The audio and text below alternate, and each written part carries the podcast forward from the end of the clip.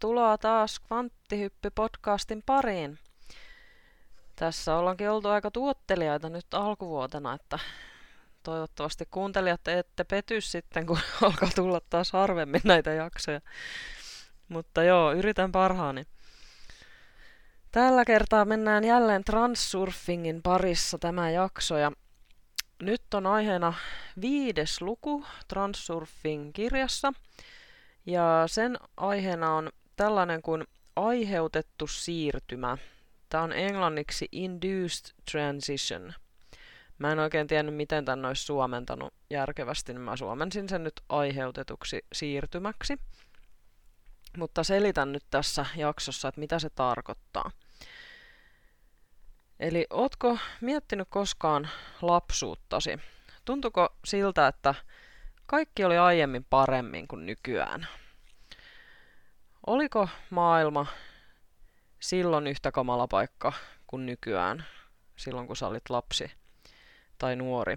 Oliko se paljon parempi paikka silloin? Vai mitä tässä on tapahtunut? Lapset ei mieti, että onko elämä hyvää vai pahaa, he vaan kokee sitä. Ja sen takia esimerkiksi alkoholistiperheessä elävä lapsi voi pitää kaikkea sitä käytöstä täysin normaalina, koska ei hän tiedä mistään muusta. Sitten vasta vanhempana ehkä tulee ajatelleeksi, että se ei ehkä ollutkaan normaalia, mitä omassa perheessä tapahtui. Ei lapsena tuo ajatelleeksi, että elämä voisi olla jotain toisenlaistakin. Ja vanhempana sitten me aletaan vertailla elämää muiden elämään ja aletaan vertailla nykyhetkeä sitten niihin vanhoihin niin sanottuihin hyviin aikoihin. Ja oikeastaan tässä on kyse siitä, että koska me ollaan todennäköisesti alettu ilmasta tyytymättömyyttä asioihin, niin me ollaan pikkuhiljaa alettu luisua niin kuin negatiivisemmille ja negatiivisemmille elämänlinjoille ja kokemaan enemmän asiat huonoiksi. Ja tämä on tosi luonnollista, että ihmiset tekee niin, että kun kohtaa jotain asioita, jotka tuntuu sinusta epämiellyttäviltä, niin sä alat valittaa niistä.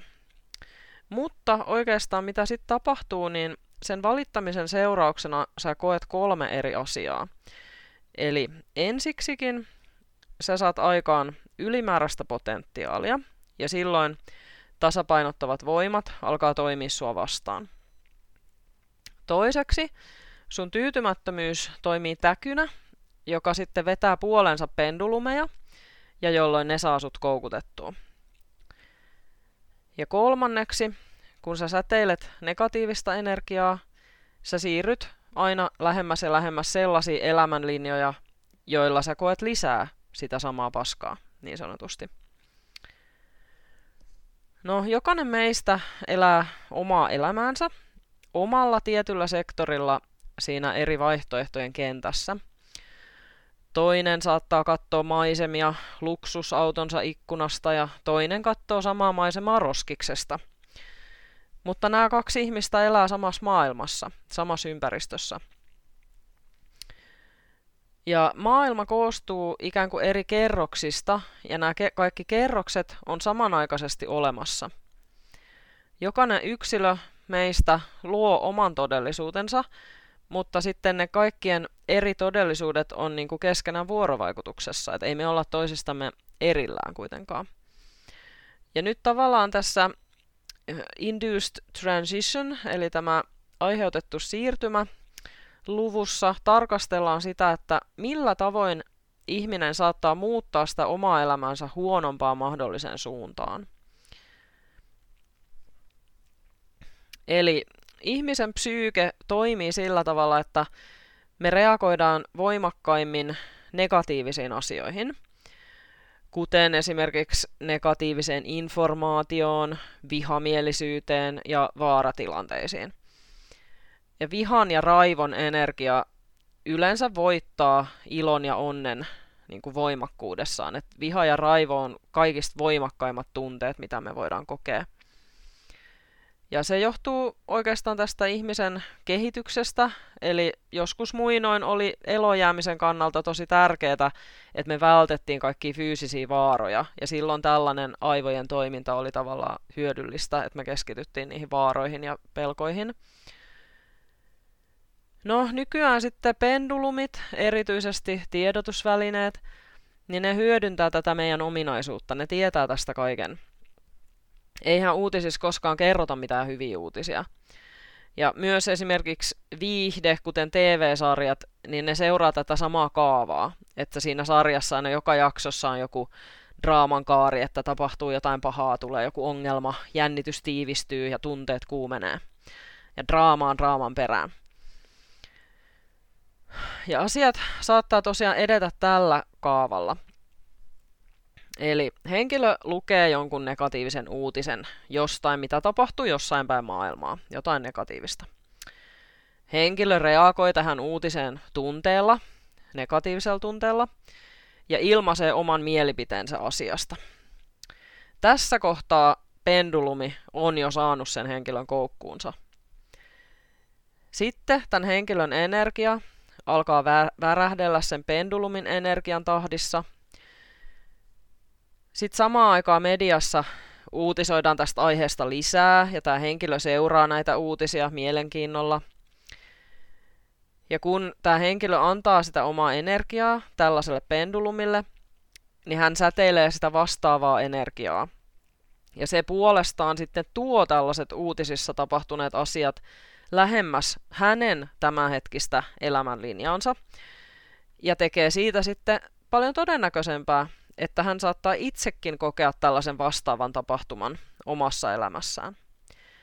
Ja tätä ilmiötä voidaan kutsua nimellä aiheutettu siirtymä.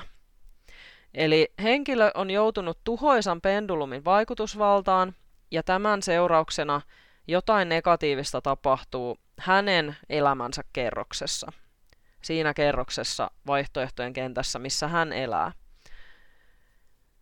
Ja on olemassa tällaisia ihmisiä, jotka mielellään just katsoo tällaisia TV-sarjoja, seuraa uutisia kaikista katastrofeista. Te tiedätte tällaisen ihmistyypin. Niin tällaiset ihmistyypit todennäköisimmin joutuu sitten tällaisen aiheutetun siirtymän uhriksi. Ja näillä ihmisillä, niillä riittää aina niitä negatiivisia uutisia, mitä seurata. Ne ei koskaan lopu maailmasta. Jos taas sä oot semmonen tyyppi, joka ei paljon seuraa mitään katastrofiuutisia, etkä anna niille sun energiaa, niin todennäköisyys, että sä joutuisit kokemaan sellaisen tapahtuman, sellaisen katastrofin itse, niin se on lähes nolla. Eli sun tehtävä on pysyä mahdollisimman kaukana näistä pendulumien pyörteistä. Eli se tarkoittaa käytännössä, että sä et lue tai katso negatiivista informaatiota mistään katastrofeista, et ole kiinnostunut niistä. Myös pidättäydyt keskustelemasta niistä aiheista tai olemasta huolissasi niistä. Ja annat tämän informaation mennä sinusta ohi. Ja tämä on tärkeä pointti. Eli sen sijaan, että sä yrittäisit aktiivisesti vältellä tätä informaatiota, niin anna sen mennä sinusta ohi. Eli jos sä yrität vältellä jotain asiaa ja aktiivisesti vastustat jotain asiaa, niin silloin sä oikeasti vedät sitä puoleesi. Eli se ei ole hyvä strategia, vaan sen sijaan sun pitää antaa tällaisen informaation mennä sinusta ohi ja olla reagoimatta siihen – ja sit sä voit siirtyä katsomaan vaikka jotain harmittomia ohjelmia tai lukemaan jotain harmittomia kirjoja. Ja tietysti jos me ajatellaan pendulumeja, niin sota on pendulumeista se kaikkein tuhoisin muoto. Sillä ei ole yhtään merkitystä, että kannatatko sä sotaa vai vastustatko sä sotaa. Kummassakin tapauksessa sota vetää sut mukaansa. Eli sun pitää antaa sen asian olla, eli ignorata se täysin. Tämä ei tietysti aina ole käytännössä mahdollista, esimerkiksi jos sä elät keskellä sotaa, niin vaikea sun on sitä ignorata. Mutta silloinkin sä voit yrittää olla antamatta sille sun energiaa, ja silloin siinä tapauksessa säilyt todennäköisimmin hengissä siellä sodan keskellä. Oikea tapa ehkäistä sotaa on kannattaa rauhanomaisia tekoja ja myös sitten paljastaa pendulumien oikeat motiivit. Eli jos sä osallistut sotaa vastustavaan miekkariin, niin silloin sä vaan annat sille energiaasi ja olet sen vaikutusvallassa, vaikka et sä sitä haluaiskaan. Vaikka sä oikeasti haluaisit just päinvastasta. No sitten tässä on esimerkkinä työttömyys. Sä saatat joutua tällaiseen aiheutettuun siirtymään, jonka seurauksena sä joudut työttömäksi.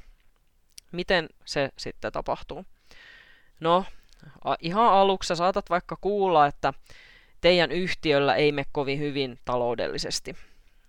Tai sä saatat kuulla, että joku sun tuttu menetti just työpaikkansa. Sitten se ehkä aiheuttaa sus vähän jotain huolta tai pelkoa. Sitten sä alat ehkä puhua ääneen siitä sun pelosta, ja silloin tämä työttömyyspendulumi alkaa saada sulta energiaa. Sä rupet näkemään itsesi elämänlinjalla, jossa sä oot työtön.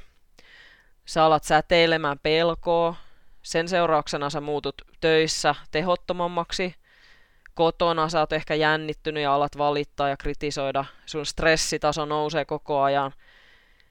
Ja ehkä se sun pelko nousee syyllisyyden tunteesta, koska sä tiedät, että huonoimmat tai heikoimmat työntekijät saa aina ensimmäisenä potkut. Ja sä ehkä ajattelet, että sä oot se kaikista huonoin työntekijä tai se heikoin lenkki.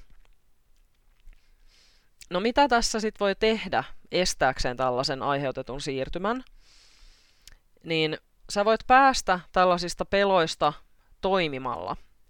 Eli toiminta poistaa tärkeyttä, kuten me edellisessä jaksossa puhuttiin, siitä tärkeyden käsitteestä. Eli yksi hyvä juttu on aina tehdä varasuunnitelma. Eli aina, joka tilanteessa, älä laita kaikkea yhden kortin varaan, vaan luo aina itsellesi varasuunnitelma. Eli tässä kohtaa, jos sä alat pelätä esimerkiksi, että sä saattaisit saada potkut tai joutut työttömäksi, niin sä voit tehdä varasuunnitelman alkamalla etsiä uutta työpaikkaa, vaikka et sä et olekaan vielä saanut potkuja. Ja se sitten rauhoittaa sun mieltä. Sitten kun sä tunnet sun olon luottavaiseksi tulevaisuuden suhteen, niin silloin ne tasapainottavat voimat ei vaikutakaan suhun. Eli silloin on todennäköistä, että sä et edes jää työttömäksi. No mulla on yksi hyvä esimerkki omasta elämästä just tästä pendulumista ja tästä aiheutetusta siirtymästä. Siis mulla kävi joskus aikoinaan niin hyvä tuuri, että mä pääsin töihin yhteen erittäin suureen mediayhtiöön. Mulla oli uskomattoman hyvä palkka, siis aivan käsittämättömän hyvä palkka. Mä tein töitä about kahtena viiva neljänä päivänä viikossa ja sain noin 2300 euroa kuussa. Ja mä tein oikeasti päivässä vaan joku 2-4 tuntia töitä. Mä en edes tehnyt kokonaistyöpäivää niinä kahtena päivänä, mitä mä tein. Se oli mulle aivan uskomattoman paljon rahaa. Ja uskomattoman helpolla ja vähällä mä tienasin sen. Mutta mulla oli just siinä ihan alusta asti, kun mä sinne pääsin, niin mulla oli sellainen olo, että mä niinku pelkäsin nimenomaan, että mä saan potkut. Että ei tämä voi olla, ei tää voi olla totta, tämä on ihan liian hyvää ollakseen totta. Ja mä kärsin sellaisesta huijarisyndroomasta, eli mä kuvittelin, että mä oon paljon huonompi kuin kaikki muut, ja että mä en oikeasti ansaitse näin helppoa ja hyvää työpaikkaa. Että ei tämä vaan voi olla totta. Ei asiat voi olla näin hyvin. Mä tiedostin kyllä sen, että mä pelkään tätä asiaa. Se ei ollut täysin alitajusta, että kyllä mä tiedostin sen, että mä pelkään tätä aktiivisesti. Mutta mä en silloin tiennyt vielä mitään mistään transsurfingista, enkä oikein muustakaan, että miten mä olisin voinut pudottaa tärkeyttä siitä asiasta tai, tai tehdä mitään muutakaan sen ahdistuksen lievittämiseksi. Että mä vaan pelkäsin.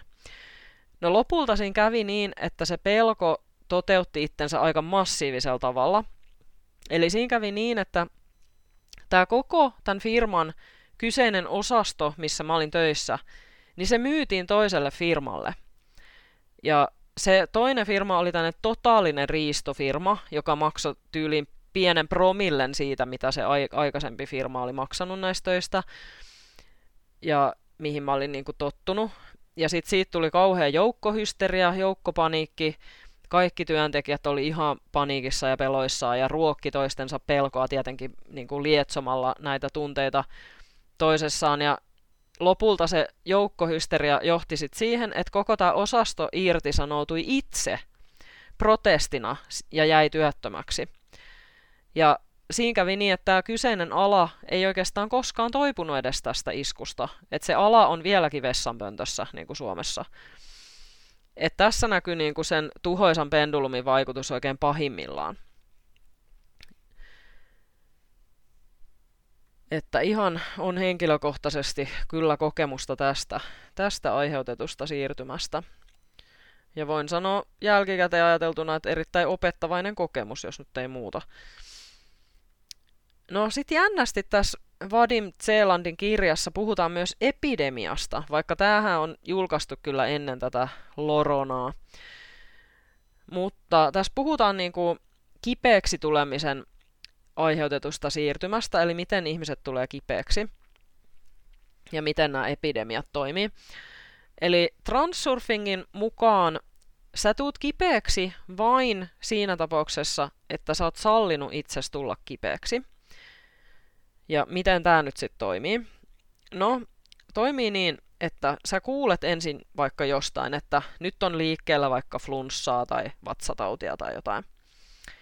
Sä alat sitten ehkä alitajuisella tasolla miettimään, että mahdatko sä tulla kipeäksi tai sun lapset saada sen tai jotain. Ehkä sun päässä käy tällainen ajatus, missä sä kuvittelet makavasi sängyssä, kuumeessa ja taudissa. No tässä kohtaa sun mielikuvituksesi saa sun energian jo synkkaan sen pendulumin kanssa. Sä ajat ali, alat alitajuisesti etsi merkkejä epidemiasta, tartunnoista. Yhtäkkiä alkaa vaikuttaa siltä, että kaikki sun ympärillä aivastelee tai niiskuttaa tai on töistä pois tai jotain. Jos sä sitten alat mennä paniikkiin, alat hokea itsellesi, että sulle ei ole missään nimessä varaa tulla kipeäksi, että sä et nyt millään voisi tulla kipeäksi, kun sulla on nyt niin paljon töitä ja niin paljon hommaa ja niin kiire, ja sä et nyt vaan voi tulla kipeäksi, niin sä teet siitä aina vaan todennäköisempää, että sä tuut kipeäksi. Tässä äh, esitetään tällainen hyvä kysymys, että ootko sä miettinyt, miksi lääkärit harvoin on sairaana, vaikka ne on kaiket päivät tekemisessä kipeiden potilaiden kanssa niin se johtuu siitä, että he on siinä tilanteessa eri roolissa. Eli he ei ole sairastajan tai potilaan roolissa, niin silloin he ei myös omaksu sitä ajatusta, että he itse sairastuisi. No, paniikki. Paniikki. Paniikin tunteet, se on niin kuin voimakkain ja nopein tapa saada aikaan tällainen aiheutettu siirtymä. Eli kun ihminen menee paniikkiin, niin hän menettää kaiken itsehillinnän. Hän on täysin altis pendulumin vaikutukselle. Paniikissa on ihan turha yrittää miettiä mitään ratkaisua mihinkään ongelmaan, kun aivot ei yksinkertaisesti toimi silloin, kun sä oot paniikissa. Ja pendulumit käyttääkin tätä hyväkseen. Ne haluaa, että ihmiset menee paniikkiin. Sen takia noissa uutisissakin lietsotaan oikeastaan paniikkia ja pelkoa ja dramatisoidaan niin kuin kaikki. No sitten tässä puhutaan köyhyydestä. Joskus ihmiset on syntynyt köyhiin oloihin, joskus käy niin, että sä omistat paljon asioita, oot rikas, oot menestynyt, mutta sitten sä menetät kaiken. Niin mistä silloin on kyse? No jos on syntynyt köyhiin oloihin, ja sit sä inhoot sitä sun omaa köyhyyttäsi, kadehdit rikkaita, koko ajan toivot, että asiat olisi paremmin, niin silloin on lähes mahdotonta päästä pois siitä köyhyydestä. Koska mitä voimakkaammin sä vihaat jotain asiaa, sitä todennäköisempää on, että just toi kyseinen asia seuraa sun elämässä. Koska jos sä ajattelet jotain, niin sä siirryt elämänlinjalle, missä sitä esiintyy. Eikä ole yhtään väliä sillä, että pidätkö sä siitä asiasta vai et. Sillä on vaan väliä, että keskitytkö sä siihen asiaan. Ja lisäksi, jos sä aktiivisesti vihaat jotain asiaa, niin silloin sä saat aikaan sitä ylimääräistä potentiaalia.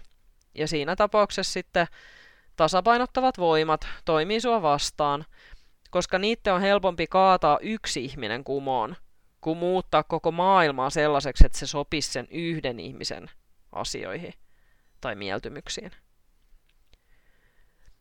No sitten me tiedetään se, että pelkkä toivo ei riitä muuttamaan sitä elämäntilannetta paremmaksi. Eli toiminta on se, mikä muuttaa sen. Jos sä et ole valmis toimimaan saadaksesi sen, mitä sä haluat, niin sä et tule sitä saamaan. ei silloin väli kuin paljon sä makaat sohvalla ja unelmoit siitä tai visualisoit sitä mielessäsi ja makaat siellä sohvalla. Ja yleensä se on niin, että köyhä ihminen ei yleensä tee mitään, koska hän on vakuuttunut siitä, ettei hänen teoillaan ole vaikutusta tai että hänen toiveen toteutuminen, niin ei se ole realistista. Hän ajattelee, että ei se ole realistista, että mä voin haaveilla siitä, että mä oon rikas niin kuin hurumykke vaan, mutta ei se ole realistista. Ei musta koskaan tule rikasta. Sen takia hän ei koskaan tee mitään muuta kuin haaveilee. Kaikki jää siihen haaveilemiseen. Ja on todella suuri ero sen välillä, että haluaako jotain, ja sen välillä, että on valmis muuttumaan joksikin. Eli köyhä ihminen ei koe oloaan kotoisaksi esimerkiksi jossain kalliissa kaupassa, missä myydään kalliita esineitä. Hänellä tulee epämukava olo, hänellä tulee sellainen, että en mä kuulu tänne, ei nämä tavarat ole mua varten, ei mulla ole varaa näihin. Koska hän on tottunut elämään siinä vaatimattomassa ympäristössä. Eli köyhän ihmisen pitäisi alkaa tuntea itsensä sisäisesti rikkaaksi ennen kuin se hänen ulkoinen kokemusmaailma voi muuttua. Ja sitten toinen este sillä rikkaaksi tulemiselle on yleensä kateus. Eli köyhät on yleensä kateellisia sitten rikkaille ihmisille. Ja siitä tulee semmoinen oikeastaan semmoinen psykologinen defenssi siitä kateudesta. Ja se muuttuu torjunnaksi. Eli se ihminen saattaa ajatella jotenkin niin, että olen kateellinen tuosta, mitä tuolla ihmisellä on. Mulla ei ole sitä, eikä varmaan koskaan tule olemaankaan. Mutta hän ei kuitenkaan parempi kuin minä. Ei toi asia sit voikaan olla niin hieno. Ehkä mä en tarviikaan tota asiaa. Ei se sitten olekaan niin hieno. Eli hän tavallaan niin kuin alitajuisesti torjuu sen asian, ja alitajuinen mieli ottaa sen torjunnan kirjaimellisesti. Ja silloin tämä henkilö joutuu elämänlinjalle, jossa hän ei todellakaan koskaan saa sitä asiaa, mistä hän oli toiselle kateellinen. No sitten taas joku varakas ihminen, niin se voi joutua tällaisen aiheutettuun siirtymään, jossa siirtyy köyhäksi, eli joutuu menettämään omaisuutensa. Se saattaa alkaa esimerkiksi hetkellisillä talo- taloudellisilla vaikeuksilla. No jos siinä kohtaa ei muutu vihaseksi tai katkeraksi tai ahdistuneeksi, niin ei se pendulumi saa energiaa. Eli tämmöinen alaspäin menevä spiraali alkaa vaan siitä, jos sille antaa energiaa. No jos näin nyt käy, että saattaa tulla näitä hetkellisiä taloudellisia vaikeuksia, no sitten aluksi saattaa kokea vaikka pettymystä tästä seikasta, alkaa etsiä syyllistä siihen, ehkä itsensä ulkopuolelta, sitten saattaa puhua tuosta syyllisestä negatiivisesti, alkaa ilmasta tyytymättömyyttä, kaunaa, katkeruutta. Siinä kohtaa tapahtuu sitten ulkoisessa ympäristössä jotain, kuten esimerkiksi pensan hinta vaikka nousee. Sitten taas kiinnittää siihen huomioon, on taas tyytymätön, ilmaisee taas tyytymättömyyttä. Ja tämä ihminen saattaa itse nähdä kaiken, että se on vain epäonnekasta sattumaa. Mutta oikeasti siinä on kyseessä tällainen aiheutettu siirtymä, eli ihan prosessi, joka etenee tiettyjen sääntöjen mukaan tämän ihmisen energia on sitten alkanut muuttua sellaiseksi, että hän kokee puutetta, ärtymystä, ja sitten alkaa tulla enemmän enemmän huonoja uutisia joka puolelta. Hinnat alkaa nousee, työpaikalla alkaa mennä taloudellisesti huonommin, pitää tehdä leikkauksia, tulee jotain yllättäviä laskuja, menoja, jotain vaikka talossa tai autossa menee rikki, tulee kallis korjauslasku, jne, jne, jne. Alkaa tulla tämmöistä kaikkea ylimääräistä. Ja tämä henkilö valittaa tästä kaikesta ystävilleen ja läheisilleen ja lisää tätä ärtynyttä, pettynyttä energiaa tälle pendulumille. Ja se pendulum syö sitä energiaa ja spiraali menee yhä alemmas ja alemmas ja alemmas. Henkilö ahdistuu, alkaa pelätä, samalla luo ylimääräistä potentiaalia, tilanne eskaloituu, kunnes se johtaa lopulta siihen, että henkilö makaa sokissa kesken lattiaa kun tämä pendulumin aikaansama spiraali on sylkenyt hänet ulos en, ensin imettyään hänet kuiviin. Eli ainoa tapa, millä pystyy välttämään tällaisen aiheutetun siirtymän, on olla tarttumatta sen spiraalin häntään siinä ihan alkuvaiheessa, kun se on lähtemässä käyntiin, ja välttää joutumasta sen pendulumin uhriksi. Eli pitää muistaa, että kaikki, mikä saa sinussa aikaan negatiivisen reaktion, se on pendulumin yritys saada sut koukutettua. Eli jos sä ilmaset tyytymättömyyttä, ärsyyntymistä, ahdistuneisuutta, osallistut johonkin tuhoisaan keskusteluun, kaikki tällaiset, ne on pendulumin yritystä saada sut koukkuun. Mutta jos sä pystyt heräämään tästä unesta ja ravistat tämän illuusion pois sun kimpustas ja tajuat tämän pelin luonteen, niin sä et enää olekaan niiden olosuhteiden orja, vaan sä alat hallita sitä sun omaa todellisuuden kerrosta. Ja seuraavassa luvussa puhutaan sitten vaihtoehtojen virrasta. Eli jatketaan ensi kerralla ja toivottavasti sait tästä jotain hyödyllisiä ajatuksia. Ja eipä muuta kuin palataan ensi kerralla. Heippa!